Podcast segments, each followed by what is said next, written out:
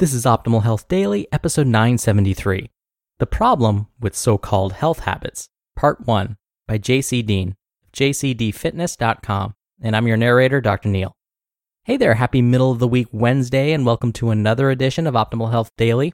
This is where I read some of the best blogs covering health and fitness, just like an audiobook. Now, we have five shows where we do this. Just search for Optimal Living Daily to find all of them. Now, today's post is a bit longer than what I typically narrate, so I'll read the first half today and then finish it up for you tomorrow. And I know it's the middle of the week, and with all of this coronavirus stuff going on, we probably need a little inspiration. So here we go.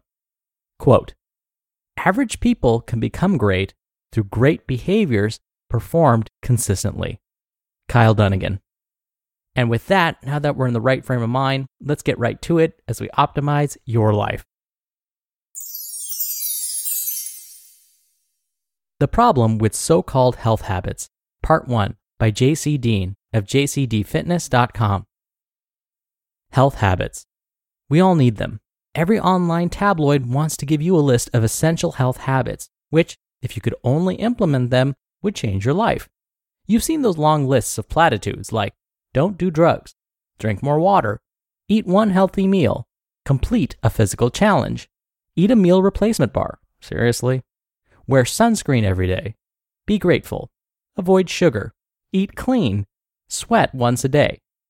But this article won't be anything like those. Instead of giving you a list of ideas to implement that might be good for you, I want to help you understand why blanket health habits are not always the best for you, depending on your individual needs.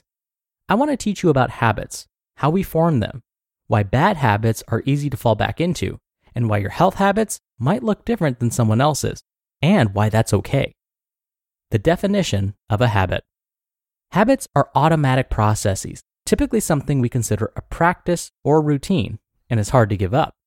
So think of something like brushing your teeth or smoking. We're taught to brush our teeth in the morning upon waking and at night before going to bed. This keeps your teeth and gums healthy. Smokers have a habit of lighting up at certain periods throughout the day. Mounds of evidence have shown that smoking is a harmful habit. Drinking coffee, having breakfast, how you tie your shoes, and your morning commute are all examples of daily habits. They're so ingrained in us that we often do them without much thought. In his book, The Power of Habit, Charles Duhigg estimates that more than 40% of your daily actions are not conscious decisions, but rather unconscious habits. So almost half of your daily actions are probably automatic, so much so you wouldn't even be aware of them until you decide to be. Are your daily habits healthy? Are they unhealthy? How do you know one way or the other? We'll cover that in full in a moment, and it's probably not the answer you'd expect. But first, you must understand how both good and bad habits come to be.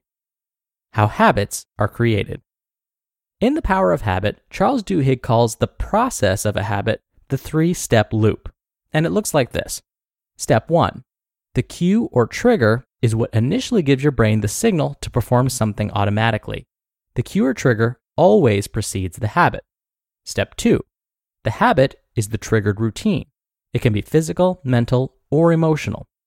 And step three, the reward is what comes right after doing the habit or routine, and it gives your brain the message that typically feels good. The reason Charles calls this a loop is because each step feeds into the next, and with most habits, it just keeps going. Once it starts and your brain recognizes it as being pleasurable or beneficial, it becomes automatic. How to see your habits. Undeniable proof you're in the loop.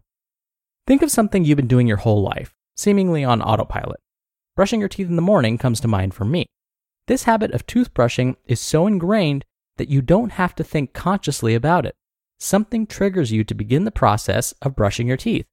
It could be waking up, finishing a meal, or preparing for bed. Upon finishing, you get not only a clean taste in your mouth, but a feeling of cleanliness.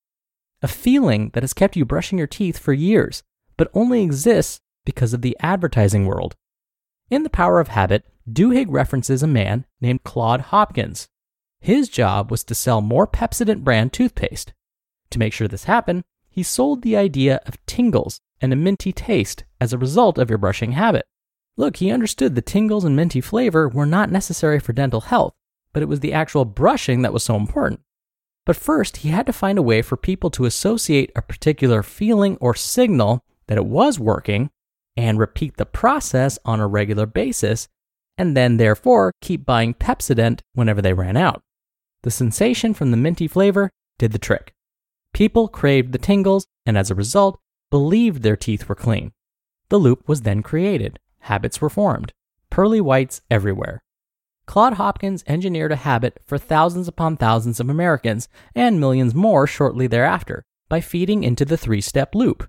Step one, first the cue wake up or get ready for bed. Step two, the habit or routine brush teeth. And step three, the reward feel the tingles, which means a fresh, clean mouth. This same habit loop can be used to create positive habits in your life, which can help you maybe lose body fat or build muscle, and most importantly, maintain your results. But you must know how to implement the process. Are your habits healthy? Most of the time, when you hear or read something about improving your health, it revolves around a good intention. Something like the notion of eating better, exercising more, de stressing your life, going to the doctor, starting a meditation practice, or even the suggestion to smell an orange because some obscure research suggests it lowers your stress levels.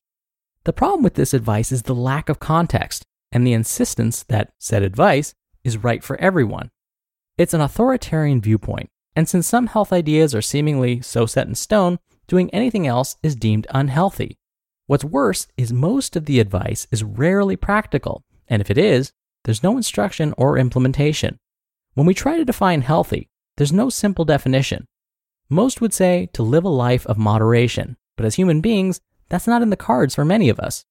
And if you're training intensely, focusing on your nutrition, working a lot, and living your life, the word moderation may not be in your vocabulary. However, one's view of a moderate life could be extreme to another. It's all about perspective. A quick example is someone who trains six days per week.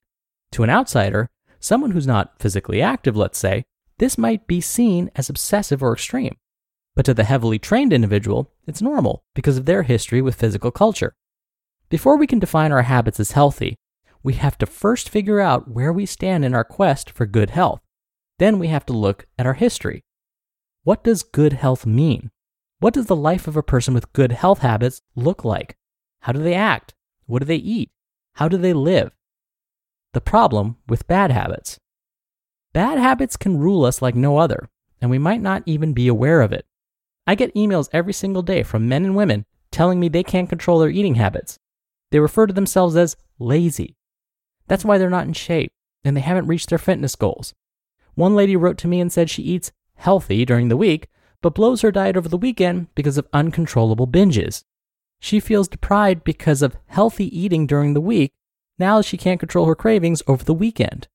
I had a man write to me saying that he used to go to the gym four days per week in the morning, but he got into a bad habit of staying up late playing video games. And now he sleeps in, hitting snooze over and over until it's time to go to work.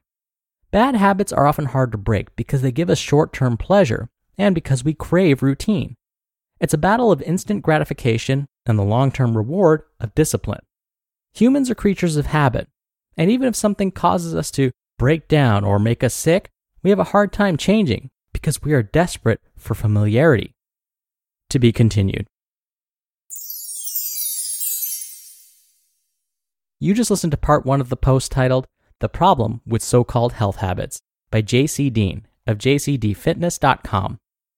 And thank you to BetterHelp. BetterHelp Online Counseling offers you a convenient, safe, and private online setting to get help. Their licensed counselors specialize in areas like stress, relationships, anxiety, and more. You can schedule sessions at your own time and pace. Four communication modes, including text, chat, video, and phone, allow you to communicate with your counselor in the way you like best. Plus, you can request a new counselor at no additional charge if you're not totally happy. BetterHelp is available worldwide with a network of 3,000 US licensed therapists. Get started communicating with your therapist in less than 24 hours. Financial aid is available for those who qualify. Best of all, it's a truly affordable option. Optimal Health Daily listeners get 10% off your first month with discount code OHD. So, why not get started today? go to betterhelp.com/ohd.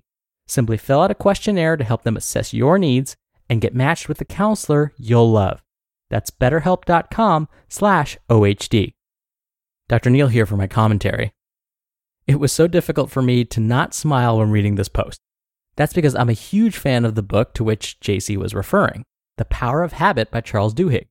Now, a quick disclaimer I have no financial interest in this book, I'm just a fan.